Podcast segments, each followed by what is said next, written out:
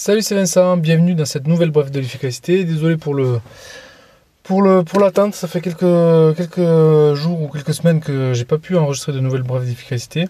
Peu importe. Donc je vais euh, essayer dans cette semaine de te partager avec toi quelques techniques pour euh, cesser de procrastiner. Donc procrastiner, c'est le fait de remettre au lendemain et euh, d'avoir ce sentiment de culpabilité que, que tu as probablement euh, parfois, que j'ai aussi, euh, de pas démarrer certaines tâches et de ne pas s'attaquer à certains sujets qu'on devrait, sur lesquels on devrait s'attaquer.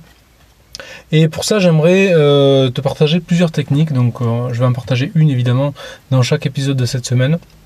Aujourd'hui, je voudrais commencer par une technique assez simple qui paraît pourtant fondamentale et qui est pourtant fondamentale. C'est celle de, du démarrage. C'est-à-dire que on a du mal à s'y mettre.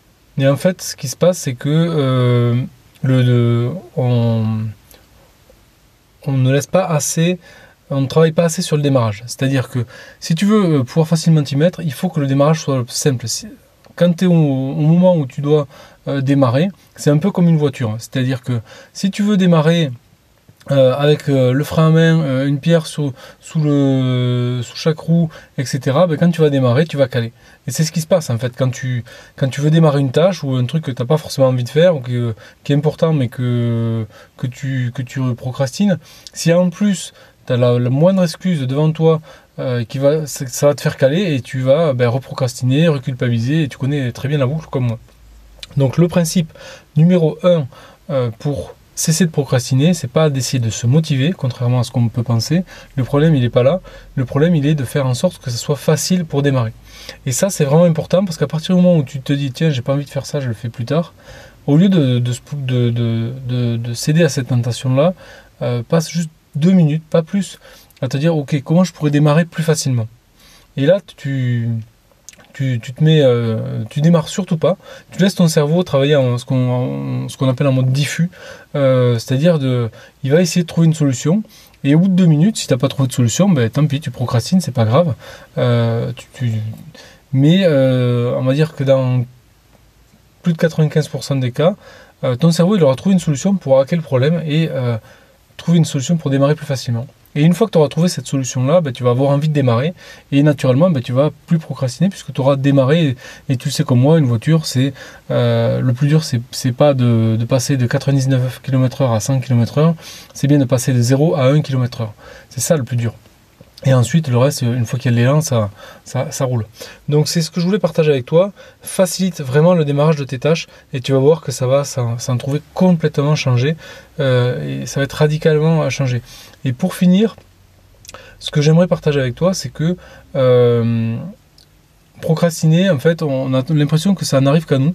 Et en fait, ça arrive à tout le monde. Si tu discutes un peu avec les gens, il y a beaucoup de, gens qui te diront ben, Moi, j'arrivais euh, ce matin euh, au boulot, je pensais euh, faire ça, ça, ça et ça. Et puis, j'arrive à la fin de la journée. En fait, j'ai rien fait de ce que j'avais prévu.